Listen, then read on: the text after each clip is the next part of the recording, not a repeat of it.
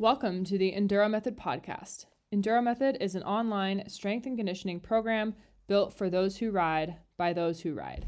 We are professional coaches dedicated to building the best and most revolutionary off the bike training for dirt bikers around. We are offering a special discount for our podcast listeners.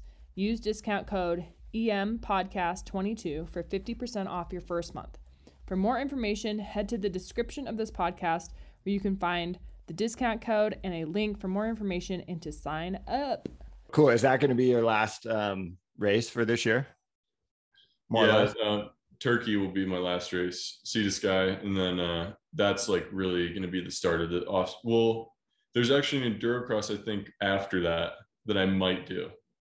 Um, but I haven't like really looked at the schedule too much just because endurocross isn't really like a big priority for me. It's just like really something to help with enduro cross sections and real racing and intensity and prologues and stuff like that. Um, I have not much interest in in enduro cross full season, right. at least this year. Yeah, yeah, it could definitely be a great cross training, um, like getting comfortable with some of the prologue stuff for sure, though. Yeah, absolutely. I'm. I need. I need that because my prologues are are really bad compared to my main races. Yeah, I've personally considered the same. I'm like, well, like don't have any interest in really racing a series or going hard in the enduro cross because also I'm older and probably get hurt doing it. But like then you just got to bite the bullet if it is a crazy prologue. You just kind of accept the fact that you're going to putz through it and I don't know. Yeah, yeah, I need to work on intensity and and even just getting right into racing, like getting like being ready to race right off the bat. Where like typically, and it's weird because it seems like it takes me like say 10 minutes to get in the zone during a short race which but in a long race that doesn't happen so it's kind of like a hmm. it's got to be a mental problem you know that means it's not a physical problem it's just like like the way I'm viewing mentally a short race is like causing me to like psych myself out in some way. But right, try to figure that out. Yeah, interesting. Like it, yeah, you just you, even though it's short, you're kind of letting yourself ease into it almost. Yeah, it's like it freaks me out, so I like am like I better just start slow, and right. then and then by the time I'm into it, it's over. Right. so it's yeah. like not not super helpful. Yeah. Well, yeah, I could definitely see endurocross brings the intensity. Yeah, for sure. I'm. It makes me nervous. I've never. I've only done one, and it was uh, like a local in Salt Lake City. Yeah. And uh, it was super fun, but uh, it definitely was like a little eye opening, to say the least. I was yeah. like pumped up and like heart rate was way too high, and I was like, you make a mistake, and it's just like that like fight or flight mode like instantly like like your race is over now. Like you right. you just screwed up the jersey barrier and you lost the whole race. spot. yeah. Yeah. Uh yeah different style. That's cool though. All right sweet. Well let's um let's give a little history of joe namath and um yeah maybe how you started riding when yeah. kind of your journey to where you are now yeah, I, started riding when I was four years old. Um, I got a Honda uh, 50 on my fourth birthday. I still have that bike, but um, it was always just like a fun thing for me and my dad to do. A lot of trail riding, a lot of local hare scrambles in Ohio, where I grew up. Um, we would do GNCCs whenever they came around close, and then uh, I kind of lost it a bit playing team sports. So where uh, where did you grow up? Uh, in ju- I grew up just outside Cleveland, Ohio. Okay.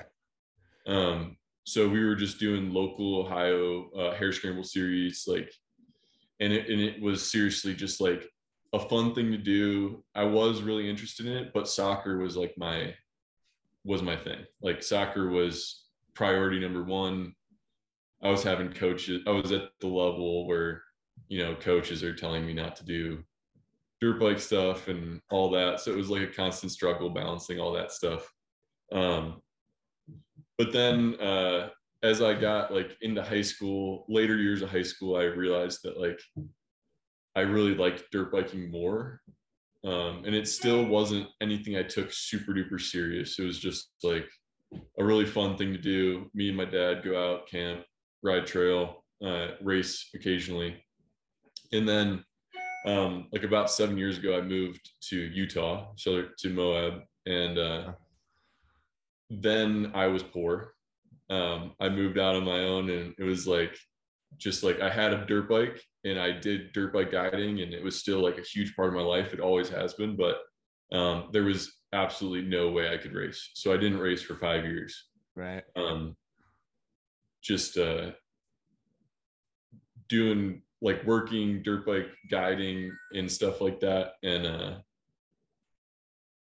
just doing stuff for fun. And then I don't know what exactly happened, but um, I, I raced one desert race, and I was like, "Oh, that's pretty cool." I forget what that feels like.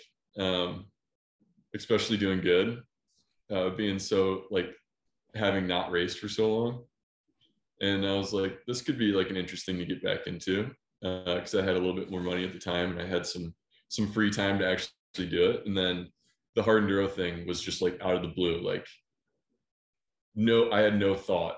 I had like, I was the guy that had seen like Erzberg on like a bar TV at some yeah. point, but and was like, oh, that's pretty sweet but like past that and like knowing Graham Jar- who Graham Jarvis is, like um it was just like another genre of dirt, dirt biking I knew was out there, but I was just like kind of the woods racer, go fast, desert guy.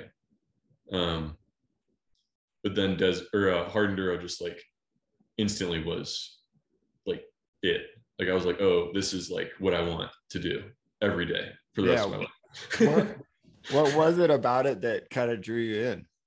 Um, I don't know. I, I think it's always been there because like I always knew like when we would uh well if we were trail riding, I had more fun when it was raining and miserable in Ohio. I had better results at races when it was raining. Partly probably due to the fact that there was less people that showed up on bad days. Right.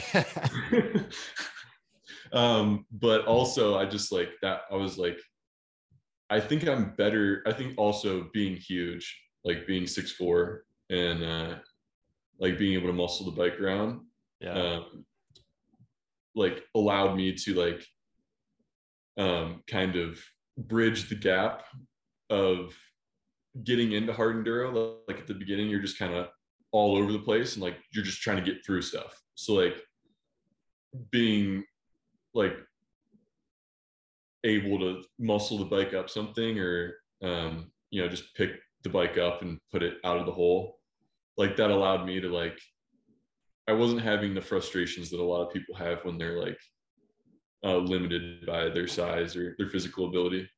Yeah um, I, definitely getting feet down in the beginning is a massive advantage.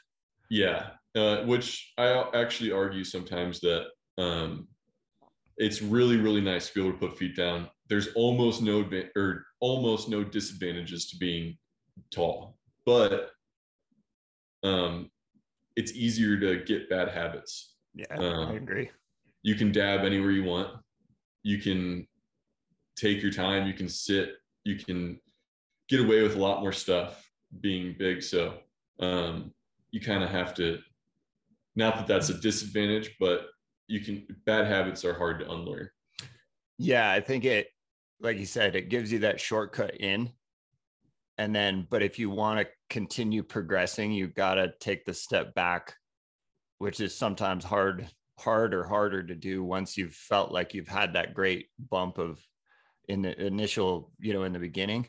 Um, yeah. But almost take a step back and relearn stuff that, yeah, you, you're able to shortcut. I mean, I feel like I've done the same in areas for sure.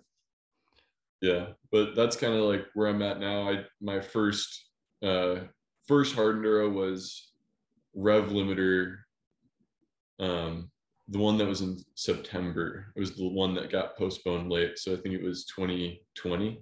Yeah, the COVID. Yeah, the COVID uh, changed one. So not last year, but the year before. Okay. Um, that was that was my first one, and then I was like stoked on it. Like horrible by the way. Like the next day, I like it was like a zombie movie. I was like crawling out of the tent, like about to collapse and fall over. Could not like I was dead. I was I was seriously like destroyed. And it was super eye-opening and it was like still like awesome and fun, but like um I think I got like a 120th overall or something like that. Um just scraping by for a finish. And uh I was like pretty much hooked. And then that whole because that was like the last race of the year that year, September, I think it was. And then uh um that whole off season, me and my girlfriend Mesa just like um we're living out our airstream, riding dirt bikes and stuff. And uh King of Motos was the next race. That was like the spring race last or yeah, spring race last year. It was the first race of the year. Yeah. And um so we were in Johnson Valley for like a month before the race. Like they literally built that King of Hammers city around us. Um like it was kind of cool watching that whole like process like unfold. Um it's a massive like, production. We were, yeah, we were like in the middle, you know, you're in the middle of nowhere, in the middle of the desert. And I mean, we're taking bag showers naked behind the trailer, no one around. And then it's like, oh shit, there's like 20 semis here today. And you come back and there's a stage built. You come back and there's like 20 more semis, and it's like every day more shit. But wow. um that that whole month was just like really huge for me. Um riding those huge canyons out there. Uh those like I think it's like one of the coolest places um because there's traction and uh you can when there's traction you can do the things. You're not limited by lack of traction. So you can really focus on your form and like even though it's easier like you can feel like oh that's like a legitimate zap. Like i just got that. And then you can progress with it a lot easier i feel like. And then um, you know, eventually you can try to do that stuff when there's little or less traction. Um, but yeah, so that was like kind of the start. What brought me into a full West season last year um, in the AMA Hard Enduro Series, and then this year we were just like we're going all in, like double down, full full AMA East West, um, which we did do, and then uh, Romaniacs, uh, Tennessee Knockout, and now we're uh, change, plans changed a bit. Now not doing outliers, um, and uh, we're doing Sea to Sky in Turkey in That's October. Awesome. Nice. Um, when you went from that first uh, er, um, the rev limiter to uh, King of Motos, when you were just riding like how what changed for you in your like training on the bike kind of idea right? Like what were you doing like you were just riding trail and riding your bike before Rev Limiter then all of a sudden you go to that race and you kind of like holy shit these obstacles and this stuff. Like what did you start to try and incorporate? Um, because it's not like i've said it before on different things but it's it's not like trail riding's bad by any stretch of the imagination but it'll only take you so far if your goal is to really progress in that race setting where you got logs, big rocks, ledges, faces, and stuff like that.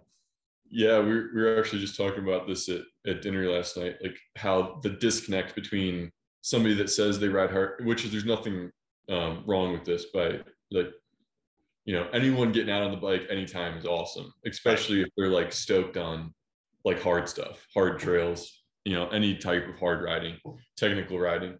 Um, but there's like a huge disconnect between people that say they ride hard enduro and just ride trail and people that like have been to a race before and it's it's it's kind of weird. And it, i felt this when i went to romania too. You know you get told things over and over again and you're like yeah i get it.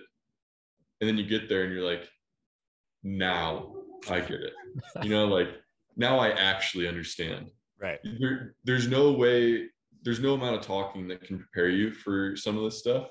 Um, even though explaining to people what they're getting themselves into is very important when they're like going to a hard enduro for the first time.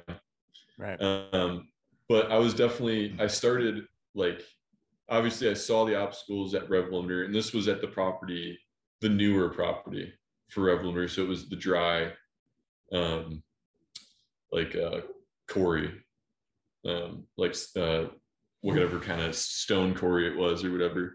Uh, it wasn't the slick property they used to run at. So um, uh, I was seeing bigger features um, with traction, which I'm used to being in Moab and stuff. Um, Mhm. But it changed from like one thing was, you know, I was I was doing bigger things and I was trying them hundreds of times. Like I would just go out and and try something. I would try something like 200 times before I got it. Um, whereas before I was just kind of, you know, I almost felt you you feel bad when you're trail riding and you like stop to like do something and then or you see something like on the edge of the trail and you're like, oh, I'm gonna hit that real quick, but then you have a line of people behind you Right. and like you like you don't know if they're interested in hitting the thing and like it's just like a weird like so really what changed is i started training by myself. Um i would go out in the morning and i would do three hours every morning for for a month. I would do three hours of like the hardest riding i'd ever done in my life. Testing my limits and trying things hundreds of times. And i'd get back and Macy would be there. She was working remotely at the time, so that was her work time for that. And um, then we'd ride trials bikes um, for two hours in the afternoon, and this is seriously every day for a month. Um, three hours on the big bike in the morning, two hour, two three hours on the trials bike in the middle of the day. Um, let the dogs run around, and then we'd go out on a trail ride later in the day and that was seriously like at least six days a week Wow. for for a little over a month and then uh king of hammers or king of motos happened and uh it wasn't a huge turnout but like i got a really good result and i was like and even other people like the the sweeten family which is like a big name in the trials scene they're um oregon based but they're like um they were huge too because I met them and that was like my first real introduction to trials. I'd I'd only seen them before. I'd never ridden bike before. And uh as soon as they started we started talking to them and like riding at their place in outside of Portland and uh in Oregon. They're like I mean they're just awesome riders and Dennis is like a legend and Keith is awesome and Kylie's awesome. Like that whole family is just like they played a huge part in like me seeing um what was possible and uh like what could be done because before that like, like you know guiding guiding on dirt bikes and stuff is all you do is ride with people that don't get to ride very much Right. or or don't ride at all and they just want to do like a fun vacation thing so you kind of feel like a hero it's Right. good to get good to get that reality check in and and see like like oh okay like this is there's there's huge levels to this Right. Um and that really helped like just seeing seeing that and but yeah that's kind of what changed between that that off season and that really helped and i was hooked Yeah. And then after King of Motos and before the kind of the US season hit off, did you continue that trend or Yeah, I did. Um, it was kind of back to reality as far as like work and stuff. Um, after that, that was kind of the end of our our like winter vacation right? uh, off season. So um, I it was less riding, but I was still, you know. Then I came back to to Utah and and I was seeing lines that I never saw before right. which is another big thing. You have to you have to ride trail. The thing that's awesome about racing is it it doesn't matter how strict you are in your head out on a trail ride. Like you you say you're gonna take the hardest lines you can take, but until that ribbon's up and they force you into that spot, like it's hard to like be like I'm gonna be miserable in this section over here when I could just ride this over here and have fun. Right. Like um but I started to do that more. And like there's something to be said about, you know, it's like the type two fun deal. Like you get to the top and you're like, that was awesome. Even though you're like dropping your bike on your, on its side and falling over and you know cussing at everything. Yeah. And then you get to the top and you're like, that was awesome. yeah, there's definitely something to be said for like if you because I mean that was kind of our history too. It was only trail rides, and sure there'd be a hard section that's blown out, so maybe there's multiple possibilities or whatever. But uh, you didn't have you don't have to do your own route finding essentially, right? You don't you don't actually sit at the bottom of a hill with you know 50 feet of ribbon, and you actually have to decide the best option for you to get up the hill and then navigate that around potential bottlenecks or whatever. It's just a very different experience yeah no it's it's different and it's it's cool. It's it's hard to replicate outside of it. Right and of course but potentially the biggest, yeah yeah yeah that's true. That's true especially out here. I mean there's no private really. Um, right. you're on public lands and uh, you want to be respectful of of the public lands and definitely. um like it's it's definitely a hard balance because like I mean, you're just like, I mean, I'm almost like twitching. I'm itching. Like I'd see a line on the side of the tree. I'd be like, uh, I really want to go over there and do that, but I know I shouldn't. Right. It's like a, a little dilemma there, but um, there is like something to be said about. That's like a whole nother topic of, um, I mean, sometimes I say like it, it sucks, but like another name for hard enduro is soil erosion like for sure. like we look at it and we're like oh yeah that section's getting real good now. Right yeah. Because it's getting destroyed like um which that's why Arizona is so cool is because they're like a little more I mean there's there's definitely I, I really wish there could be more spots for us to go and, and ride that stuff. And they're really good about like like designating areas and being like okay like this is like this area's been strip mined or it's an old quarry or you know there's at some point it's the, the land's been disturbed and now they're like well it, it's it's kind of a losing battle so we should at least like let these guys have it. Right. Um so they can like do what they love to do. Like especially with like like bumblebee stuff in arizona stuff like that like really the the rock crawler places are the places that I tend to like the most. Like a lot of people are like single track, single track, single track, you know, but, but I tend to have the most fun where like the crawlers go. Right. Yeah. You can be real creative and um, kind of make your own hell, if you will. yeah, exactly. Yeah. Um, yeah. So what was your, uh, what was your favorite race this year in the US Hard Enduro series? On the west um, let's say. Let's do one from the west one from the east that really stand out.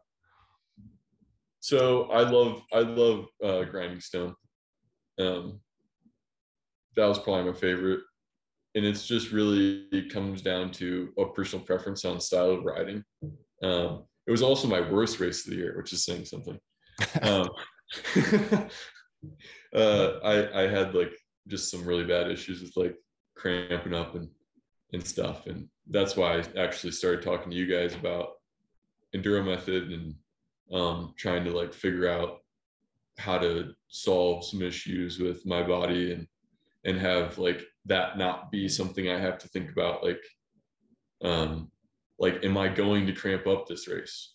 Right. like it was it was really like just like a I I hadn't figured it out yet. I was just guessing like like I feel like I wasn't recording any of my stuff I wasn't, you know, monitoring heart rate, like monitoring what I was eating before a race, and all the those data points are like valuable when you look back and you can go like, oh well, you know, and obviously there's variables that it's not like a controlled experiment. That's like more like why training is so nice because you can hit a hard enduro loop um, and say like the, loop is exactly the same the temp's exactly the same the time of day is exactly the same and the only thing that changes is potentially your diet your what you did the days up leading up to it and all that stuff. So you can kind of like dial in like um like i actually felt really good today. Let me look back at all this stuff and see if i can replicate that again. Yeah uh, totally. You have a record like hey i slept eight hours a night for the last three nights. I felt really good on this day. I slept four hours the last two nights and had a couple beers and I feel like shit today. Exactly. Right. But um yeah, Grinding Stone was definitely my favorite West race, even though um Donner was like a huge step up from from what it was last year. Like they did a, a great job, like I think. Um it, it was I thought it was um too easy last year. Um and they did a great job stepping up to the plate. And uh, I think that's like probably the best race for like everybody. Right. Like is if you went from like C class, B class, A class, pro, um, that was the best race for for anybody who showed up. Um, but on the on the east, uh, I gotta say, tough like RORR. It's just so good uh, Tough Like RORR is like, and those guys like, you can tell when somebody actually cares about something. They're just like, you know, talking to them after the race, they're like, yeah, in a week we're going to start building the course for next year. Yeah, it's a full year project for them. These guys, like most of the guys building the trail out there, can't even ride the sections. They're just like, um, but they're smart about it. I mean, right. they're into it. They love it. They're they're a little bit older. Um, they so they're watch, just like limited by their age. Right. Um, but they're like fully like it's pretty cool. They that that course was like so fun. Uh, and I didn't get to ride the whole thing because uh, they put the added sections in, mm-hmm. which I like that that um that setup as well, where you like first lap is extremely difficult, but progressively harder. And then the second loop, they add sections in, and that gets like to a whole nother level. Uh, I think that's that's cool. in the the amount of checkpoints and stuff like that, which is like a constant um, debate in like hard enduro is like checkpoints and scoring and all of these issues we have. But no, those are those are probably my two favorite US ones for the year. Nice. And then so you finish up this uh, US series and then went over to Romania. Yep, the day after. The day after. Yeah, so I did shotgun in PA and then the next day was my flight to Romania. Wow. And what did you do for your bike? Did you break that down, ship it over, or just suspension, or? Just suspension and a couple like uh like protection parts that I thought would be I would want. Right. And then everything else you got over there, tires, mousses, that kind of stuff. Yeah, it was all supplied by uh the guys I went through with the bike rental. And I got like a zero hour. It was a pretty good setup. You know, everything's expensive. But um Radu with Sherco Romania was like awesome. Like they have a shop in Sibiu. Like, so I never even had to go to the paddock and like deal with the big crowds and the traffic and getting in and out of there. Um, to like do until the last day, which is the day we started in the paddock in Sibiu. Um, until that day, I had never been there because they have a shop in town, and so you're like sitting in AC, like nice shop, like working on your bike and you know they have a full-fledged shop up front so like all the parts you'd ever need or break and you know i needed them i've been a set of bars and stuff during that race. So. Oh, I think I saw a photo of that. Yeah. It, was, it wasn't great. All right. So you you finish up over here, you fly over there. Um, yeah, let's go through that. Yeah, I, uh, I actually kind of think I overextended myself a bit. Uh, I uh, shotgun was a hard race. Uh, it was really hard on me. I wasn't feeling like. Well, I think nobody felt like they were riding good. That's just super hard to uh, terrain, super hard to read the terrain, and the rocks move, and it was slick from a little bit of rain we had the day before. So I was just like destroyed, and then drove that night, like loaded all my stuff up in the trailer, drove from PA to Ohio, and then like immediately got to Ohio at like one in the morning. I slept till 3 a.m. So I slept for two hours and then started working on my bike, pulling like washing it, tearing it down, packing my bags. Um, and then flew out that next day. And it destroyed me. Like I got sick really and I'm not a traveler. Like I don't and uh, that's something to be said too is like um people that I've well at least so kind of an opinion thing, but um, people that travel a lot are kind of exposed to a lot more. Their immune system's exposed to a lot more stuff. Yeah, I think it's. I think it's valid. Yeah, they get used to it, but me, like, I was like, I destroyed my body, no sleep, got on a plane with a bunch of sick people, apparently, and then um, got to Romania, was fine the first day, and then just like lost it like fever 103 oh wow. Um like just destroyed. Sweating in my sleep like it was bad. Like i had like a pile of towels next to the bed and i was like um i would like put a towel down on the bed and like sleep for 20 minutes and i'd wake up sweating cold shivering take the towel off throw it on the floor put the next one down and like fall asleep for 20 more minutes um and that it was like that for the three days leading up to the race and the first three days of the race, um, which was pretty heartbreaking.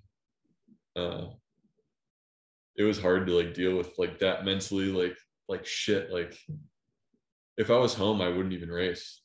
Right. Like, I, I would have just like been like, I'm calling it and going home. Like I need to get this figured out. But putting all that time and money into getting over there and like you you don't get a refund.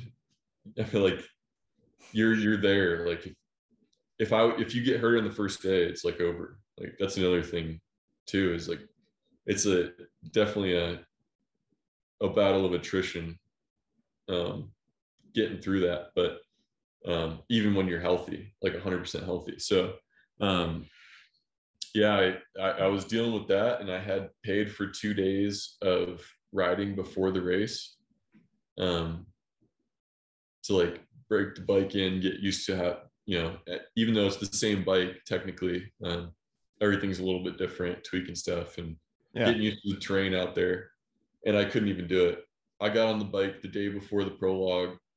Um, the, like I went to Radu and and I, I was like telling him what was going on. He's like, dude, like, you have to get out.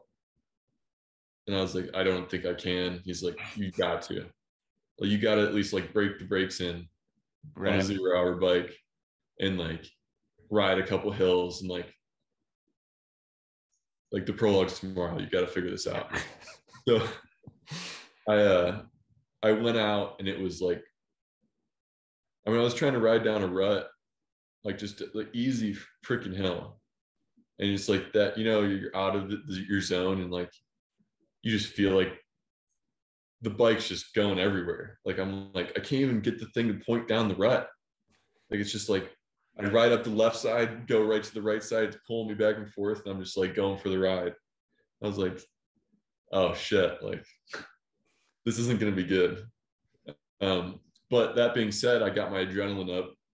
Um and like started to do some motos on a section I found. And uh, I was like, wow, when my my adrenaline gets high, like I think I can push through it. So I got the bike figured out a bit, adjusted my brakes how I wanted them and stuff, and uh, went to the prologue and actually like you know you I've watched I, I think almost everybody in the hard enduro stuff has like watched at least 100 videos of Romaniacs. Right. Every it's like a no one's not seen videos. Uh and I think this year's prologue was like a bit tame for uh like what I've seen on video. Yeah. Um, so that was nice for me because I was seeing doubles and like didn't even want to do it at all. uh, and I qualified horrible. Um, and uh, just went from there. But like uh, day one off road after I think I qualified, and that's the other thing is like I was so like upset that of where I was at and demoralized by the whole situation that I still haven't even looked at my times and compared them to other people for any section. I've never even been to the timing and scoring page. Like I don't even want to look. Um, it it became like, all right, I'm gonna finish. Right. Before when I going into it, I was like, if I don't get a top ten, I'm gonna be pretty upset. In silver, that was my like mindset. Uh, and then after that, I got like I think I qualified 50 something, 59th maybe. And I was like, oh, well, here's the start of this. I guess we're just gonna push through. Uh, and uh, day one, like like I said, like once my adrenaline got up, it was it was pretty okay. Like I could push through and physically felt like decent enough. And you know, I don't know what, what I had. I took a COVID test, it was negative, but doesn't really mean too too much. Right. Um, but day one off road was eye opening just from the downhill perspective. You know, you, you all hear about the downhills and how ridiculous they are. it's true. Um, and this goes back to what I was saying before, like, you know, talking to Stearns and talking to a couple other people that are um, like multi-time Romaniacs finishers. Uh, Yeah. They they just pound this stuff into you, but you you don't you don't know until you get there. Right. You really don't. And uh, the downhills are long and they're steep, but they're rideable. And there's a way to do it. And I learned from watching people during the race, which isn't ideal. Um, like during the race, like what as someone passes you, you're like, oh shit, okay, I think I get that. Like their body position is a little different than what I'm used to, and uh, they're braking so hard that their front suspension is compressed um, to the point of only having three inches left, Wow. Yeah. and it's consistent, like like they're just riding consistently down the hill with their suspension compressed to within three inches of the bottom. Um, and I was like, okay, you can brake hard on this stuff. Like there's traction there. Um, because the the hills seem to be the perfect pitch. Like I'm not a snow person, but I know people talk about like something being the perfect pitch for avalanches. It's like a Mhm. whatever degree slope. It's like the same idea with this, I think. Like it is the perfect pitch to hold soil still. So it's like all dirt, like not much rock there with trees growing on it. Um, but really steep. Like I don't understand exactly how stuff doesn't get like I don't know if they don't get super heavy rains. Like I know it rains there, but they don't get like monsoon type rainstorms because the washes on the virgin hills are like there, there's no like they're everything's perfect Hmm. you know what i mean so it's it's just you're looking down a like, like a, a very steep hill for forever like going down for you know a downhill where the bike's off for five minutes Wow. um is that's hard on your on your body too like holding position and then you get out of you're like i'm getting tired i think i might like maybe I can sit down for a second. And then you sit down, you're like, nope, can't sit down. Stand back up, get back in a position. like you need to hold that that spot. And then uh so getting used to the downhills was the big thing. And uh not racing it like it's a three hour race. Right. Um was another deal. Uh so I was learning that whole first day was like uh definitely a learning experience um, and then after the race day one, I, I was just back to smoked. Like as soon as like I, I went through the finish and I was like, oh, I think I'm gonna pass out. Like I think I'm done. Like like it's over. Like I don't think day two's happening. Right. Like I was so confident all day long on the bike, and then like as soon as it was over, I was like, shit, like back to reality like tomorrow is like a whole nother story right um but it was the same deal like mesa was there with me and she was like i felt bad for her because like i was a basket case like literally she's i mean she was doing everything but carrying me around in a basket. Like i couldn't go out to eat well i didn't i didn't want to go out to eat either because um you know i'm i'm like feeling like shit like i don't want to get any other people sick either. Um so she was getting like there was a steakhouse around the corner. She was getting me like food from there carry out bring it back to the place. I'm like laying there on my side dead. And she's like lays the food next to me and i'm just like laying there like need i need to eat. I don't want to eat. Right. Just trying to get shit in me and uh it was just kind of that repetitive motion for the next three days. Uh and every day feeling slightly better for sure. Uh and getting used to the train uh like every day just felt better and better and better.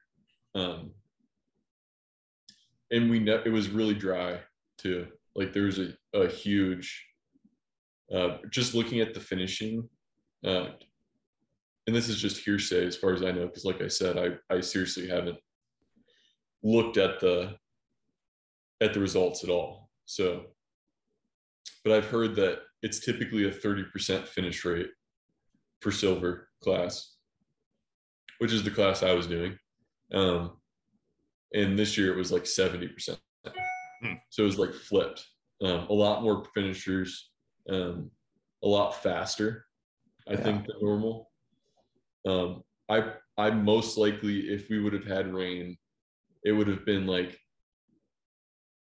a really a big struggle for me to even finish because from what I hear, those hills deteriorate pretty rapidly um, when it's wet. Right. And that's why you get the only 30 people finishing. Um, or, you know, after 30 people go through a section, it becomes very, very difficult to even get through, let alone be competitive. Right. Um, but yeah, so I kind of lucked out on that, I'd say. I mean, I wasn't in any place to be like making it harder on myself. Even though if I was healthy, I would have been saying that the whole time. Like, I wish it was harder. Like, not hard enough. Like, I'd be saying that. I know I would have been Uh, because uh, it was like relatively easy. Um, once you figured out the downs, um, there was really like I never came around a corner on an uphill and was like, oh, where do I go? Like, where's the line? Um, it was always just like, oh, I guess this is it here. And like, obviously, downhills go forever, uphills also go forever, but nothing crazy. Right. Uh, so it was a crazy experience. It was, it was, I definitely recommend it. Uh, to anybody who likes that style of thing like it is very much a rally. Um, if you don't like if you hate transferring from one hard enduro section to another hard enduro section uh, it might not be the race for you because there is a lot of transfer. Like a lot of like just trail. Right. Yeah that's kind of the the cool part it seems about that race on some level too it's like you're riding I don't know exact mileage, right? Because it's in kilometers, but probably 60 miles roughly Yeah, a day, 60 you know, 80. give or take. Yeah. Which is a lot. miles a day. It's Yeah. a lot. Yeah, it adds up. Yeah. No, the the first day I think was 110 or 120 kilometers. Um and they were kind of all over the place as far as mileage goes, but I think every day I think I was I was finishing like right around like 1 or 2 p.m. I think. And it's they're early mornings too. Yeah. So get ready for that. Like Yeah. like you know 4:30 waking up and I'm like walking from our Airbnb down to the shop to get a ride out to the starting line and it's dark fully dark four you know just after four in the morning. Um I just like shoved some oatmeal and granola and yogurt in my face and uh got out the door and I'm like walking around like man only people like it's just me and the stray cats out here right now. Like both both hungry looking for for the next thing to do. But um yeah it was it's pretty intense it, it's something that like i said everybody if you're interested in it it's expensive but if you can figure it out it's worth doing With it being that long on the bike, I mean, it was probably five to seven hours roughly a day. yeah yeah yeah What What did you do different um, for nutrition than you would for like a three to four hour race? Um, so I would have been doing a lot better.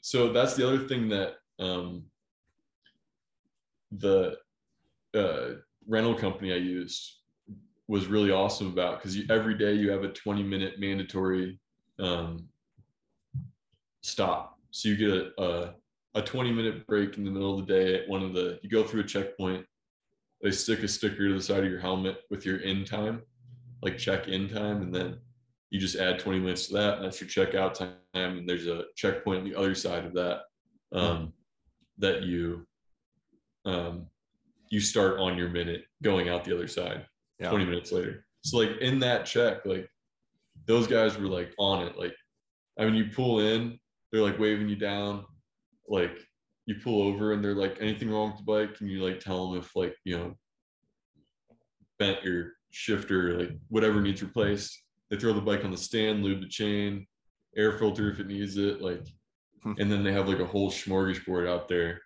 with like food and stuff um i was eating i i really had no desire to eat the whole time it was a big challenge um being sick with that too so i was like um I was really just like looking at the big table stuff and like just whatever like caught my eye. I was I was not even thinking about as far as like like all that stuff we talked about before with like training and and getting all my stuff figured out and like what I need to eat before and during and all that. I, I was at the point where I was seriously just like I need need I need calories Right. like I need. I was look at the table and be like, okay, there's some watermelon there. Like that looks like I could eat it and not puke. Um, like I really was having a hard time with anything that I needed to chew a lot. like I would like start to like get sick on it. Huh. So uh, granola bars were out, like a lot of goos then yeah. because that was like quick and easy and I didn't have to chew it. Um, and I, I had those like on my bars too, but with it being so fast, like I really felt like I really like I was expecting to have at least one time where I'd be like coming around a corner and be like, I feel like I need a quick break. Um and like I'd pull the thing off my bar and like take a goo real quick. But that never happened one time. Huh. I had the same hammer um, gels on my bars at the end of the race on day five that I did when I started the race. Uh, I never stopped one time to like take a, a break like that. right. So I was really just eating a big breakfast as, as much as I could get in and then that 20 minute break, whatever I could find. so it, it, it became definitely just uh it changed from like a precision effort which makes sense in a way because you're going from i mean i think you hear that too with like a lot of the ultra guys like the the long distance um long distance hikers and um long distance runners and stuff where they're just kind of like everything kind of goes out the window and they're just looking for like calories Right. um, and that's kind of the boat I was in. I, I my plan was to just, um, because my my watch was saying, with that much time on the bike, I I really still was not going too crazy. Um, like my heart rate wasn't super high all day, um, and I wasn't burning. I was burning like the same calories I'd burn in a three hour race in five hours. If that makes sense. Yeah. At least that's what my my like stuff was telling me. Right. Um but yeah, it, so it wasn't I had no good answers for that. I was just like dying. Yeah. More more just survival and not, you know, um, from a nutrition standpoint at least. Yeah. Yeah. and then after the races it was like gangbusters like um there was the food was hard for us there like we never like the last day we were there we found the places where we're like oh like now we know where to go to eat. Right. but like leading up to that like i mean there's one time we like saw graham at a restaurant and we're like oh that's got to be good. Like he's eating there. Then we went there and we were like um i don't know what to get here because like everything's kind of shit. Not like bad food but like unhealthy food or like Right. um, so I, I was like, and it's also everyone speaks English, um, which was awesome. I didn't think that would be the case. So every restaurant we went to, you could kind of like be a little more difficult. Uh, you could like change your order or be like, I don't want. I have a problem with red sauce. yeah. Um, I don't know red sauce for me while during that, like any type of hard physical activity, really screws with me. So, um, like pasta with no sauce, and I was like eating a lot of chicken and just piling it in. Yeah. And and with the early starts, that's the other thing is like there's no. Um, I mean, if you're a if you're a regular person, as far as uh, bowel movements, like uh, I don't typically go to the restroom before 4 a.m. So, like, I was trying to eat as early as I possibly could, like, get off the bike and like get food in, because then, like, you don't want to be like, uh, like 7 a.m. like an hour into the race. Like, okay, now it's my time. Like, Right. I need to like use the restroom and like pull off somewhere, which was like a problem a lot of people were having for other reasons. There was a lot of food poisoning going around as well. Hmm. That- I think it, um, I don't know the exact details, but I know there's a lot of stomach bugs going around. A lot of people, I think Alfredo Gomez was was out with a stomach issue. Yeah. Um, so even the top guys weren't spared from that situation. yeah. Yeah. Very eventful week. Yeah. Sounds like it. So you uh, are you planning on going back next year? Um, I don't think so. I think I'm taking a year off. I don't I have no desire to do silver again. Um, I just don't. I did it and um, I wish I would have got the result I was looking for. Um, uh, but I would like to sometime in the future do a gold push. Yeah. Um, I'm not ready for that, and I won't be ready for it next year. Um, and even like even that to me is like it's it's really like it's a hard enduro for sure um but it's also a dangerous enduro. Like i think just hearing some stories, uh, stories from Nick Fahringer, who was over there uh, racing this year, and we were renting from the same company, so we were had some conversations and stuff. Um, there's like a lot of situations they put you in in gold where it's like a, a zero mistake zone. Right. It sounds like like like yeah, do or die. Right. If people don't know Nick uh, Fahringer won silver last year, right? Yeah. Last year. Yep. Not first place, and then this year race gold class. Yeah, and, and this uh, was his first year doing gold. Yeah, yeah. and he he uh, had a few issues, uh, but finished three finished three of the four days. Yeah. Um, but it was just it wasn't lack of uh well you'd have to talk to him about it really but um yeah i mean he's an extremely good rider like extremely good. And he was having some problems.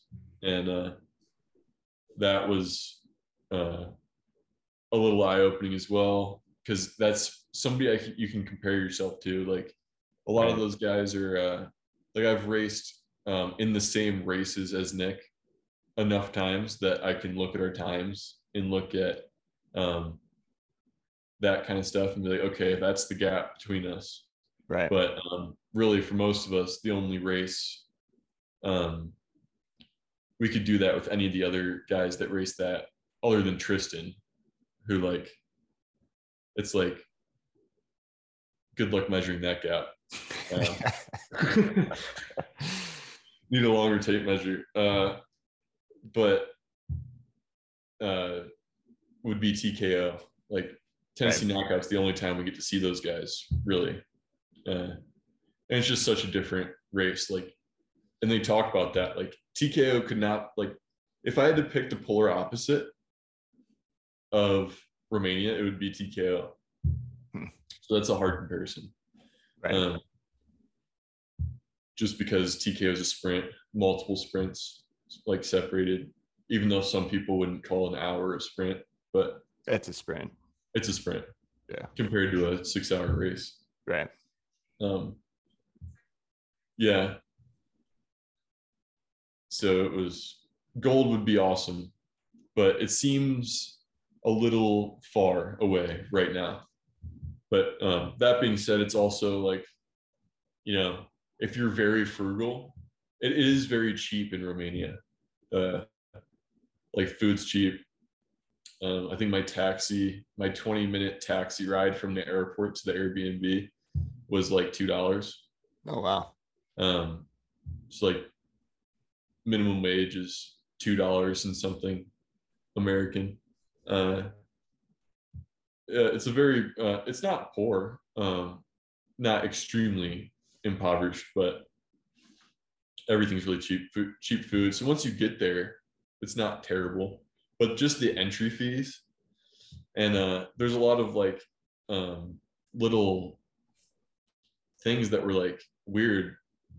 Like having mesa with me was awesome but i had set it up and uh most people that don't know us don't know that like that's like more or less Mace is a planner for her job. Like she's like planning on how to do stuff. So I planned this half of the trip and I am not a planner.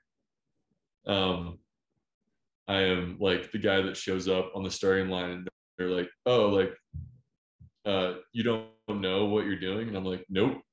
Tell me what I'm doing. They're like, going for three hours. I'm like, sweet, sounds good. See you in three hours. right. Um, but uh, like as far as like getting the accommodation with the hotel, like included in the entry, there's like some weird stuff with like adding somebody. So like you initially, your your payment is with another. You share a room with another racer. Is like the first price and you can pay more to get your own room but then you can pay more to have somebody uh, like a significant other stay with you in that room but it's like seems a little bit shisty to me because like we're we sleep in the same bed Right. Like it's not like we're looking for like an extra like a room with two beds now. Right. So why does the price change? And they're like, oh well, um, she's gonna be like in there with you. And I'm like, yeah, well, that doesn't really answer the question now, does it? Like, we don't pay like because it's like a lot more. So we ended up getting an Airbnb on I had bought the accommodation and then I bought an air well, we rented an Airbnb um on top of that Oh, because wow. it was cheaper than getting everything changed over. huh. Uh, with that. So there's a bunch of like weird stuff like that. And uh the night we did like the one night, I think it was yeah, off-road day in between off-road day two and three, we spent a night in a different town called Rânca. Um, you like ride out up into the mountains, high elevation, like ski town type deal. And you stay the night there. Um, and then start there. You end there day two, start there day three. Um, and that whole situation was like a little strange. Uh, you know, it's definitely not America. Um, there's there's a lot going on. It's like, well, it just seems like I paid a lot of money to be like staying in a weird place like this, even though we were supposed to stay in a tent, which I'm stoked that didn't happen, or they changed it. Like the the the bivouac night, Yeah. I was not like, I actually like going back to not being a planner. Like, I showed up in Romania with like my sleeping bag and tent. Everyone's like, you know, we're not camping, right? And I was like, nope. Finding out right now. They're like, no, they changed it. We're we're staying in this other town instead of camping. And I was like, sweet, like, sounds good. But uh, yeah, that, there's like a whole lot to learn, and I and I knew that was going to be the case, and I'm glad. I think it's necessary to whatever wherever you think you're at, whether you think you like if you're a B rider, like if you're a middle of the pack B rider, I think bronze would be an awesome decision. If you're like torn between bronze and silver, um, it's like a tough call, but if you only plan on going once, it makes it even harder Right. but if you plan on like maybe like I want to do this more than once, like I definitely just go with the um like go with the lower class and Right. work your way into it just um for you and your loved one's sanity because it is a vacation you know you know like Yeah. It's the destination ride. yeah you, you there was definite times i was like man i kind of wish i was on like just chilling with radu like on one of his tours. Right. and like doing some of these hard climbs and stuff on the side. Right. um because it's yeah it's it's a weird thing to be paying that much cash. I mean i mean talk to different people they say different things. I I say 10 to 14 10 to 14k is what it is um that's a lot Yeah. a lot of money Yeah. For a that's a one- bike i could have stayed home and bought a dirt bike Yeah. yeah. No, it's it's definitely yeah, one of those things. It's it's destination ride. It's for some and it's you know, if you want to do it, something to check out the list or go experience. But um yeah, we we have some friends locally who have done it a couple years now. Um, and they've had similar, you know, they've started off in bronze class, and I think a couple have dropped to iron and a couple have kind of remained in bronze and just every year, you know, chipped away Yeah. at getting to finish and then finally gotten to finish. But it's three or four years of going over and and doing it, you know. Yeah, I think bronze is a really good class from what I hear and what I see. I mean, it's the class with the most people in it, I think.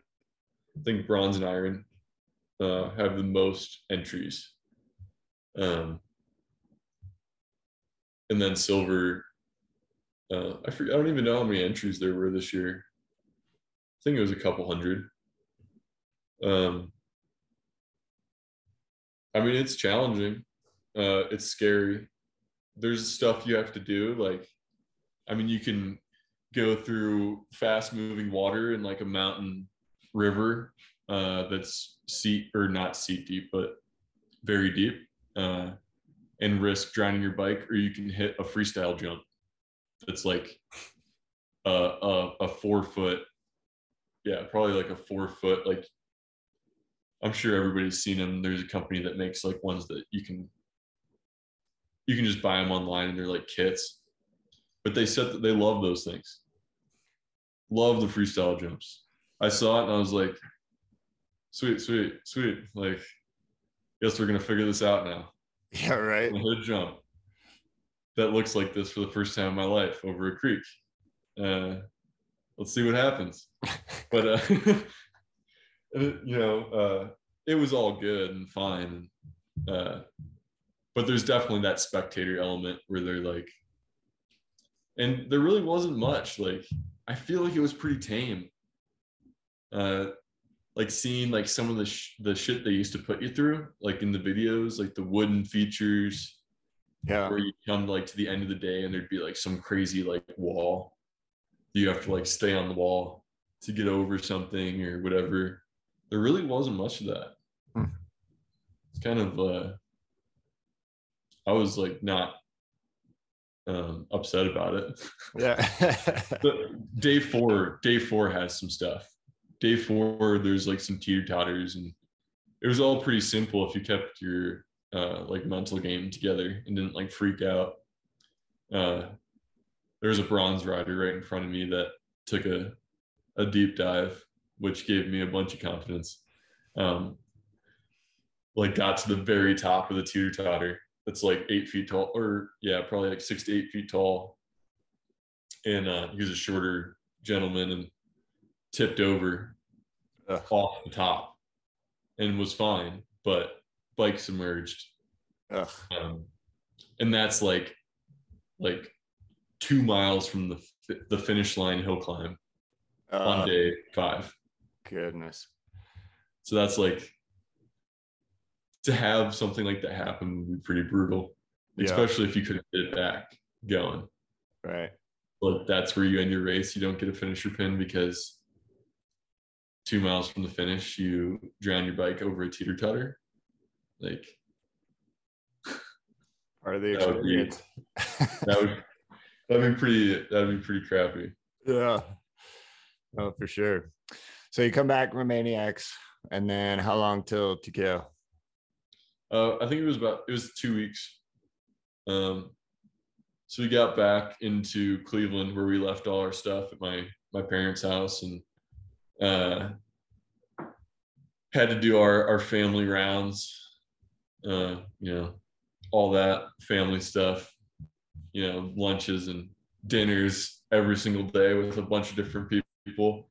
And they're all trying to get you to drink alcohol and eat a bunch of crappy food. So it was it was a struggle um, to stay like um, acting like you had a race, an important race coming up in two weeks. Right. Um, but then we cruised down to Tennessee and uh, got rained out for three days where we were trying to ride. Um, so the first time I rode uh, was the prologue Since Romaniacs. since Romaniacs. So I went through the finish of Romaniacs and then I went through the start of TKO. nice. Um, and it worked out kind of. Um, I love like TKO was awesome. I think that's such, such a cool event. And um, the straight rhythm in Nashville was like pretty awesome to see. Like a lot of people put a lot of time, effort, and money into that experience. And I think it was like awesome. Yeah. it's super good for the sport. There were so many people like I saw like so many like um people that had no idea what was going on uh gain interest in it and like they they, they saw whether they saw the practice and then came back and or like would be like hey like how- like when's the main or whatever and they would come back for the main like three Yeah. hours later Nice. and they don't even know. I mean, all they've probably seen is like Supercross on TV or something. Right. Um, so it was cool to see interest in people looking up videos of uh I was standing next to one guy and uh they were like looking the people up as they were announcing him. and uh it was pretty cool to see that, like some exposure for sure. yeah, nice. Because I know that was difficult. Like I know like uh Eric Peronnard and a lot of other people had a big part in that and I thank them for for doing that for our sport and everybody involved. Um, but then like TKO itself is such a progressive race, and they did a really good job, a better job this year. Every everything's getting dialed in. Like hard enduro is a growing, evolving sport in the beginning stages still, and um, you can see it. It's fast. Um, at, at some point, there's going to be a plateau where we start to figure shit out, but we're not there yet. Right. Um, and uh, like the beginning races were harder, so because they only take uh, what is it? Is a hundred and somewhere between 100 and 200 people. There's a lot of racers too, uh, 500 people I think.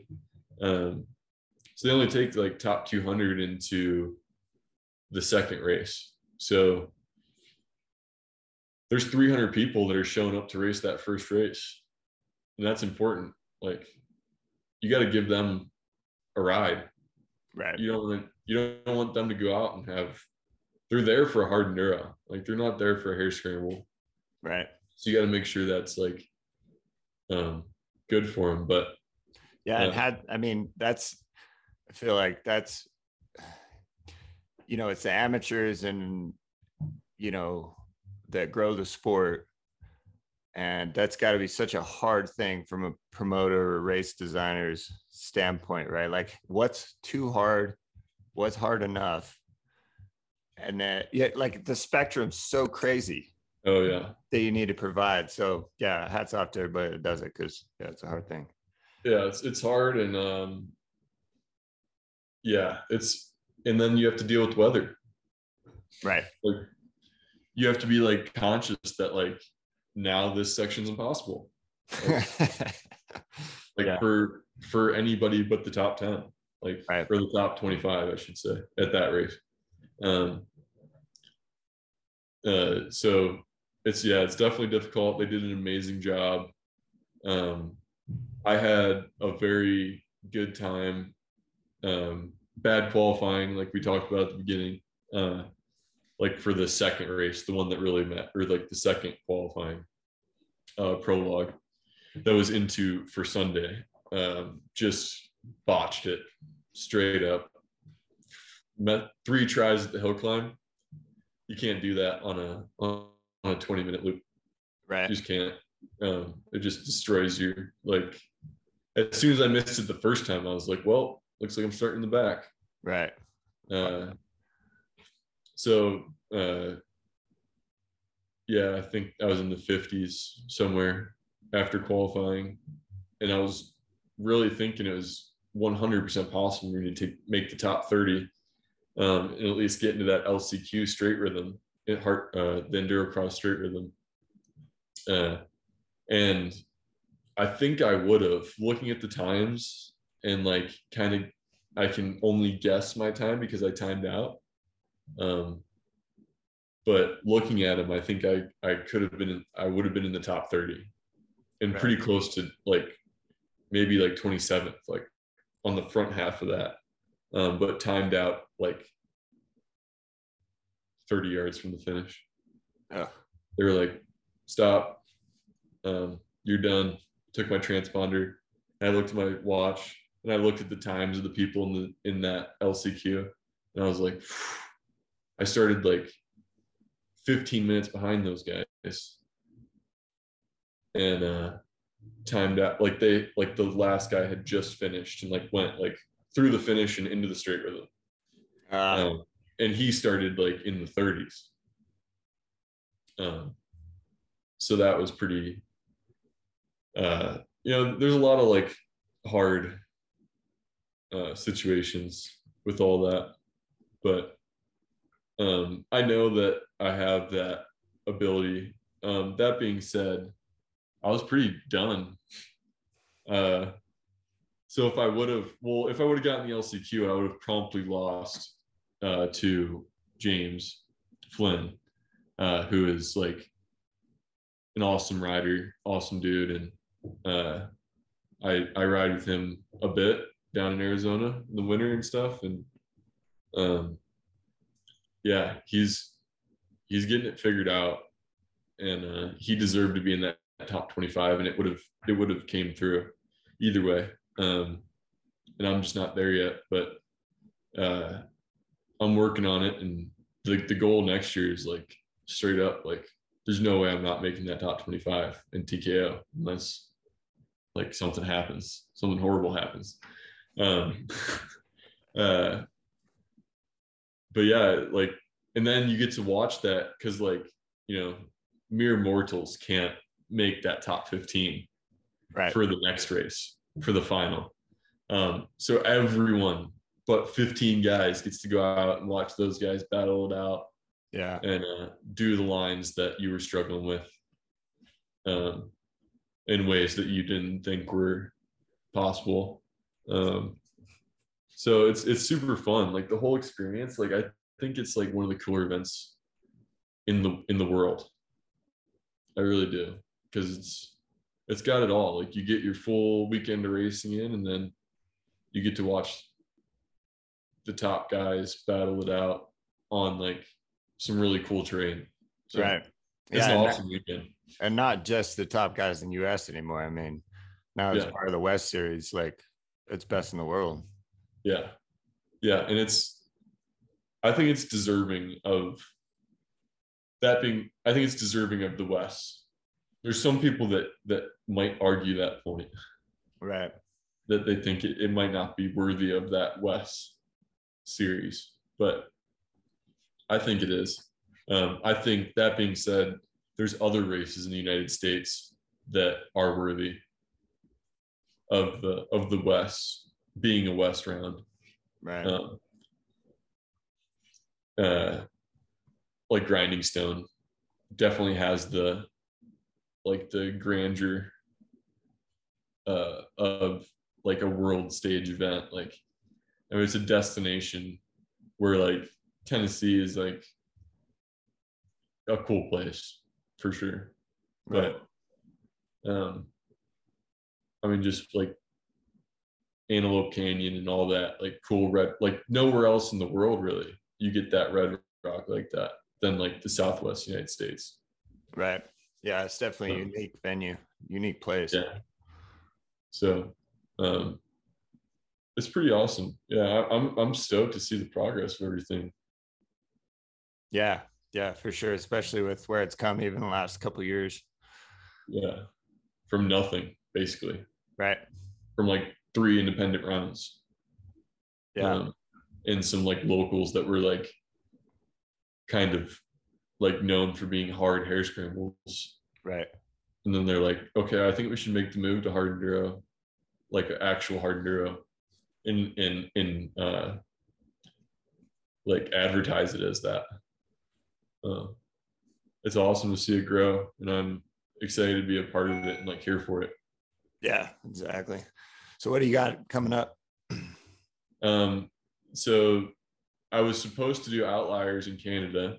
Um, and that would have been my third FIM round of the year, which would have been pretty sweet.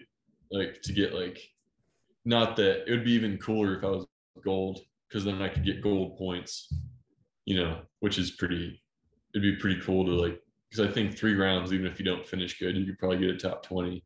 There's not that many guys um, going to three rounds Right. gonna like obviously when you get to the top everyone goes everywhere Right. but um your privateer status, basically. yeah it'd just be cool to see that like world ranking result even if it's last Yeah. For You know? sure. like like 31st out of 31 gold class Yeah. FIM points would be like awesome uh but we're not doing that we kind of like I mean, it's just been such a wild year. Uh, so much travel, fifty thousand miles on our camp on our truck and camper this year. Um, total of three weeks being home in the last seven months. Wow. Uh, mainly due to racing, but some work stuff too. And uh, so we got back, and then this uh, sea to sky thing fell into our laps. And, and me and Mesa are doing sea to sky. Well, Mesa's on the fence about it. We're both going to be over there.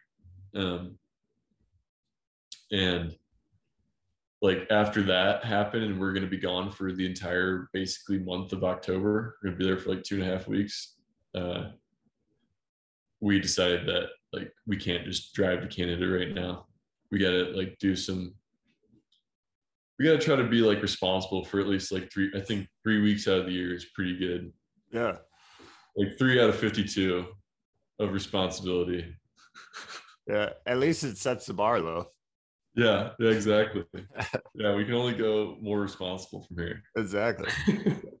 uh so yeah uh outliers is out and uh to be honest like uh big hill climbs another um i loved bentonite brawl uh but it's it, it, this race has bentonite brawl vibes and i'm a rock guy. Like i like rocks. Yeah. um, and uh i don't think that'll ever change. Hill climbs are fun. Uh but i just didn't have the allure that like sea sky has Yeah. No, for sure. That race has always looked cool. yeah um so we're stoked on that that's coming up uh october 6th we head out there and then i think it's the actual race starts like in on the maybe the 18th through the 20th of october middle end of october is the race um so we're like definitely getting very excited about that and then that'll be the last race of the year then i get an actual off season um and actually do the things I want to do without having to like turkey. I'm still gonna try like this last bit I've kind of fallen off of like training and stuff. Um, for sure. Like it's been, been insane. And then I was still I mean, when I got back from Romania and I was putting my bike back together, I was like, I was putting, I put the forks back on the bike and I was like, this was two days after I got home. And it was a long trip too, because we used points and, you know, you get ping ponged all over the world trying to get back to Cleveland. Um, so I, it was two days after that and I'm putting the, I put the forks on the bike and like, I go into the bathroom to wash my hands and I was like, man, I'm just so tired right now. And I like sat down on the toilet seat just so I could like wash my hands. I was like, holy crap, like I am like literally destroyed right now. Like I just feel like tired 24 7. Um, and I'm finally getting out of that now. So I'm ready to get back to training, get to sea to sky thing through and like hit it hard this off season. Yeah. What are your um, main plans this off season? Like, what, Um, what, if you had, like, from all the experience you've gained this year, like, what would be kind of the lowest hanging fruit that you're looking to improve for next season? Well, um, you know, everyone loves doing the things they they love doing on the bike, and um, that's typically coincides perfectly with what people are good at. Mm. Um, so, hill climbs, it's a problem. It's a big problem for me. I'm horrible at them. Like, what what kind are you thinking? Like, because I mean, I would assume Romania has a shit ton of hill climbs, but they're different, right? They're kind of tic tac switchbacks, work your Yeah, way to the like- top, or like bentonite, which is just full blast from the bottom. yeah, more like more like bentonite brawl style uh, hill climbs, um, and just really just wide open, like you let off and you're done type Right. type stuff. Uh, it doesn't matter like fist size rocks, bowling ball size rocks, loose sand, bentonite clay, um, hill climbs in general. Like, is it a, a spot I fall short? Rock gardens all day long. I love it, and I'm good at it. At least better than that, uh, than hill climb stuff. So definitely need to like train and practice with that stuff. Um, and I'll be in Arizona again for for the winter. So um, perfect weather and uh, lots of training. Yeah, there's a couple loose loose hills in Arizona. Yeah, there's a few. Um, yeah, I'm gonna have to like just it's it's like you don't like doing it. Like it sucks to go out and just like and and it's not my favorite thing. Like I could play trial style um on like like I'm like I'm like a little kid that gets like a you know they say they get like a nice new thing for Christmas or whatever and then like all day long they play with like a stick.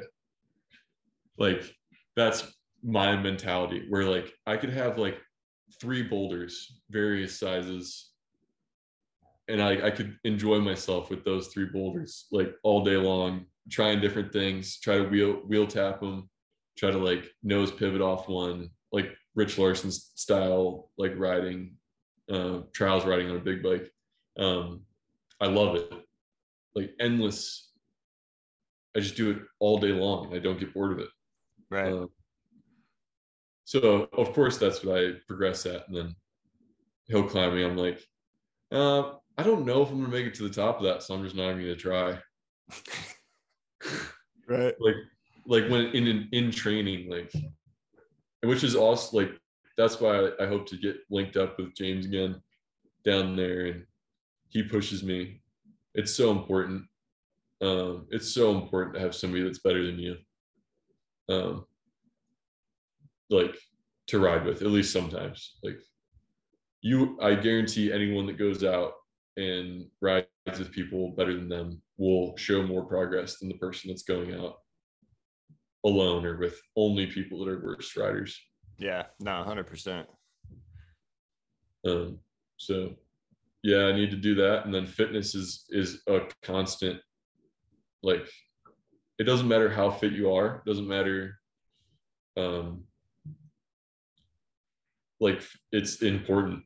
It's it's potentially, it's equally important as as skill um, and bike setup and everything else. Like, so I need to work on that like everybody does.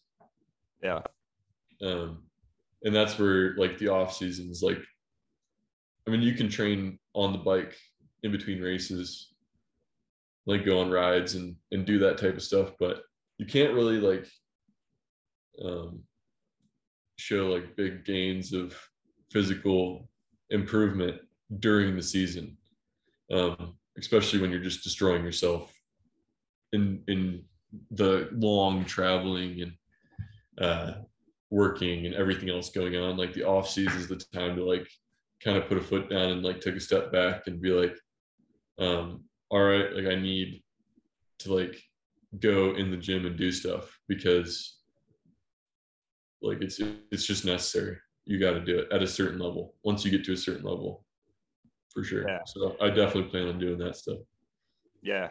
Yeah. There's definitely, you know, you have a limited amount of, um, well, time and energy. And in season, you need to reserve that for the competition floor, essentially.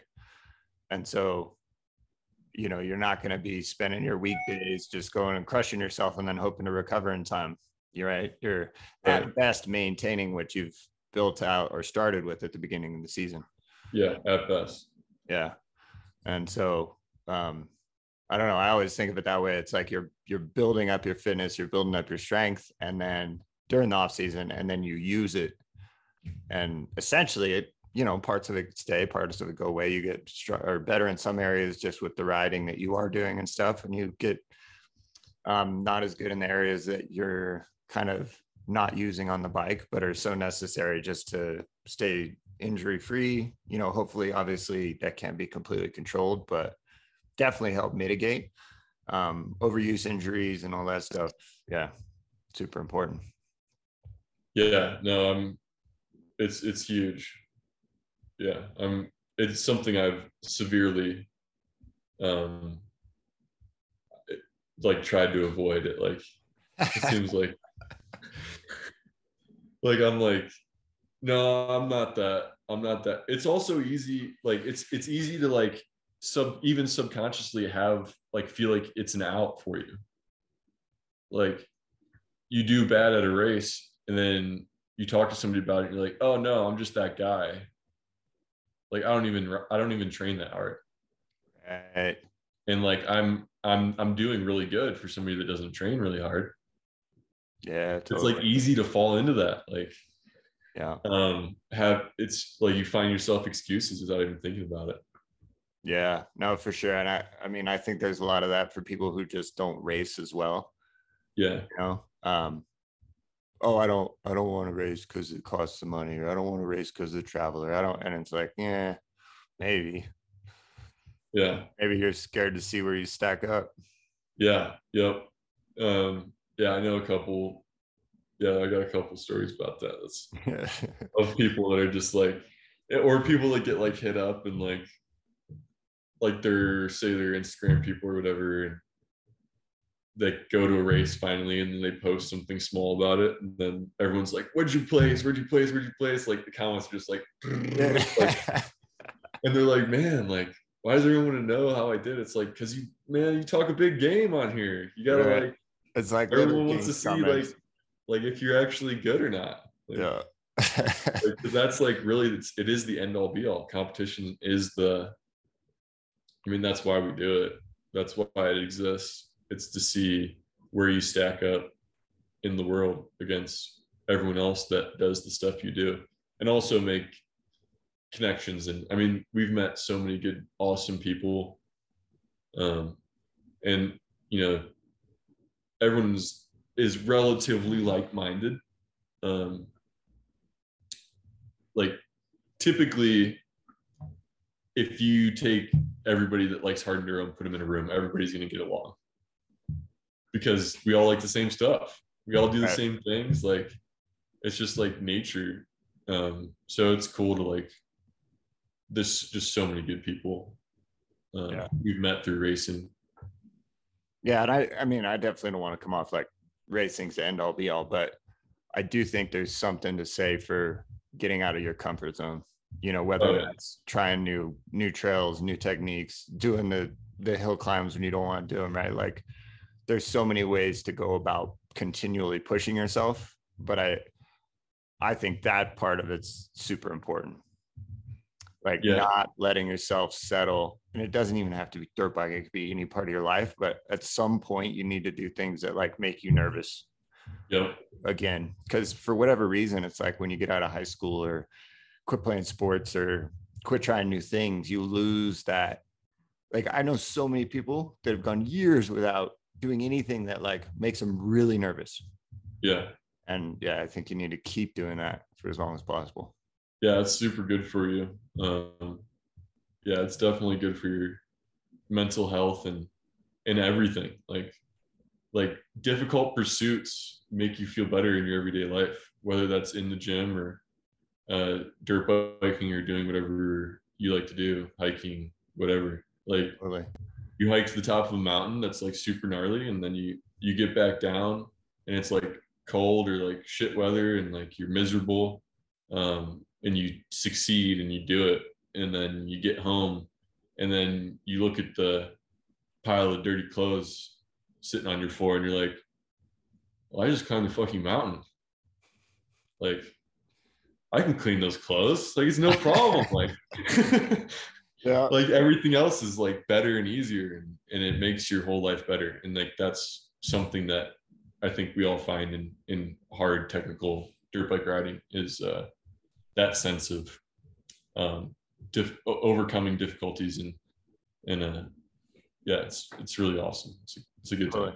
Yeah and i i feel like there's the same that same feeling is what you can accomplish through gym training and and hard exercise and stuff like that because it it's at the end of the day it's the same thing. If you put yourself in situations that are challenging or maybe you don't think you can finish or or whatever but then you do you you start to gain all these small wins right? And all that stuff just starts to build up over time. And the trivial things that used to set you off or fly off the handle about just kind of settle down and they get put in perspective a lot more. Yeah yeah and i don't know it's it's a very strange thing that um that with working out it doesn't it's it's it goes across so many different fields but like with working out you could be at the beginning and just be like i don't want to do this at all. Um i i, I hate this. I don't like it. Um i feel awkward. Uh i don't know what i'm doing. I look stupid. What does everyone think? I like um and then you get done with it and you're like you know i actually feel pretty good. Like i wonder why i was thinking all that stuff before. Um and the more you do that the more you get used to that. You, the the less of the disconnect there is and that goes with like healthy eating too like you, it's so easy to fall into patterns of like you you get so it's like the you know the the frog boiling in the pot you know thing like you like slowly fall off the wagon of eating healthy. Yep. and you don't realize what's happening and then um you're like i mean i don't feel terrible. I think i can keep this up. I think a few more candy bars wouldn't hurt me.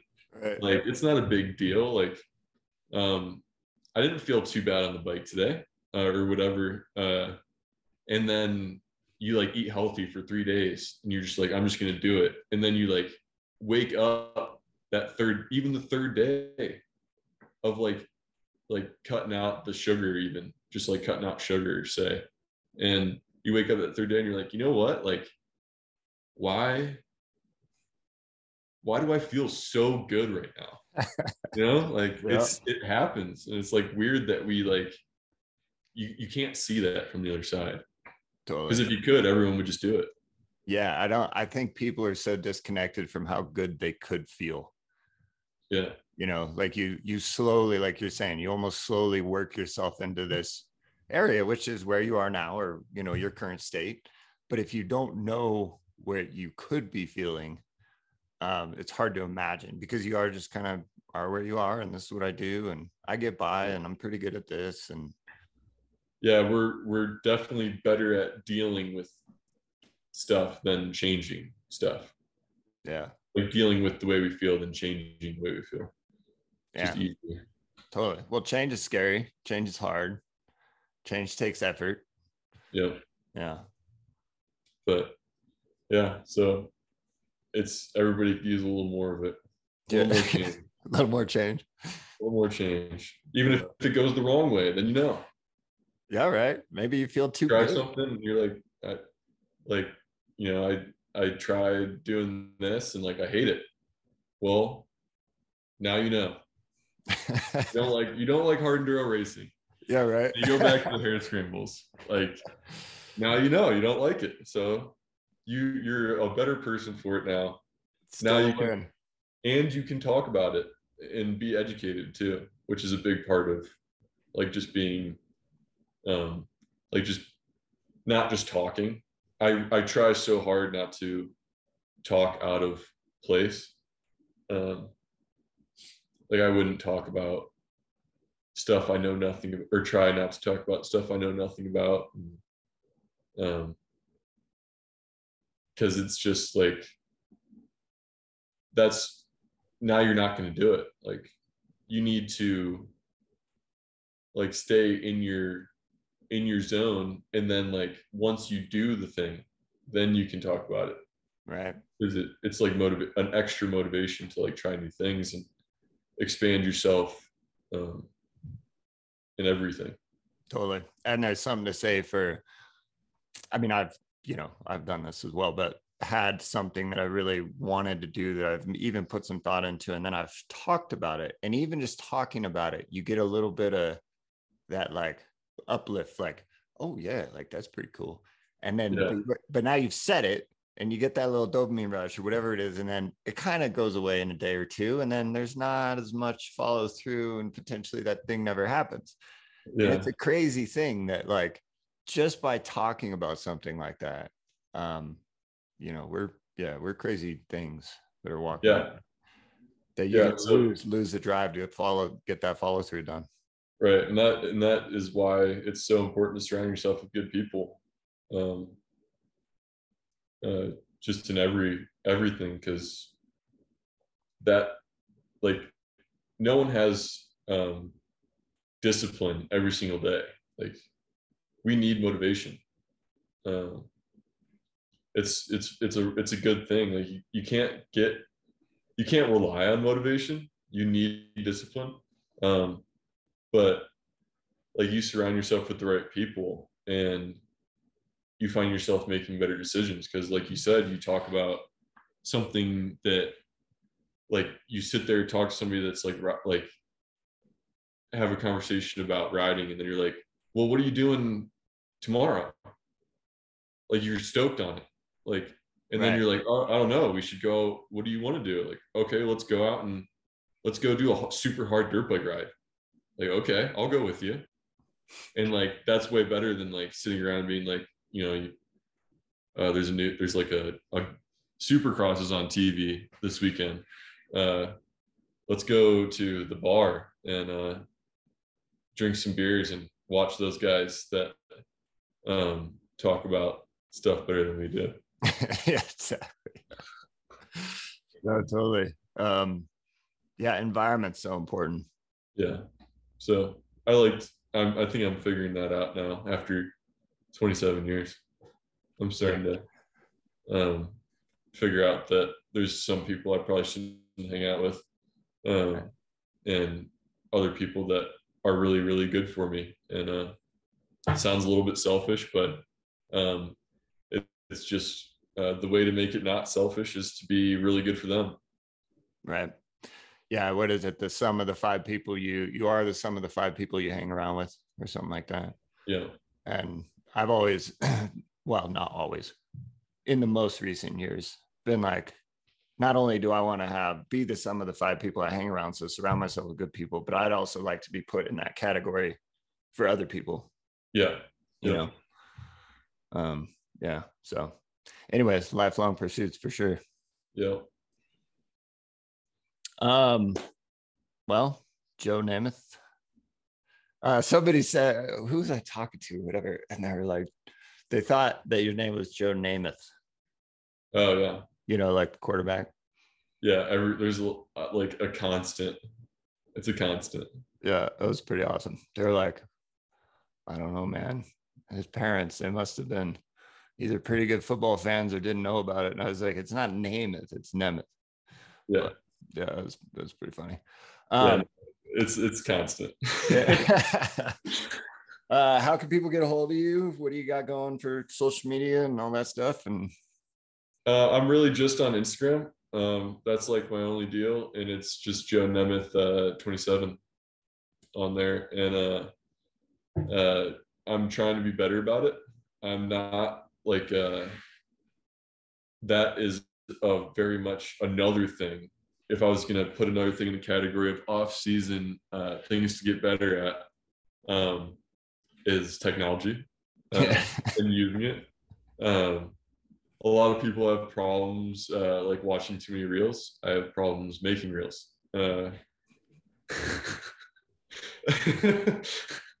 uh, so uh, I'm trying to put out some actual like good um, entertaining content for people that are into that sort of thing. And um, it's it's a really important it's it's very important to just just be out there and part of the community. So yeah instagram is where it's at. And uh, everything else i'm i'm i'm not on there. But. awesome. That's great. Well um yeah i really appreciate you coming on and talking with us today and stoked to yeah work with you this year and see what we can't come up with and getting ready for next yeah. year. Yeah, I'm stoked for the off season and uh, the enduro method, doing that, that stuff and uh, like I, the little bit of time we had in that like like kind of um, what was really like inopportune timing right after round one. Yeah, um, right. but uh, that I realized that I had a problem, which is like makes sense. Uh, but yeah, no, this off season, I'm stoked to like finally get like the time I need to like get into the depths of the enduro method stuff and and uh, like do some actual in gym training and and figure that all out. So yeah, no, I appreciate you having me on. Yeah, no, it's been great, and um, yeah, good luck at uh, sea to sky. That's gonna be awesome. Yeah, thank you. You bet. And we'll uh, talk to you soon. Yeah, for sure.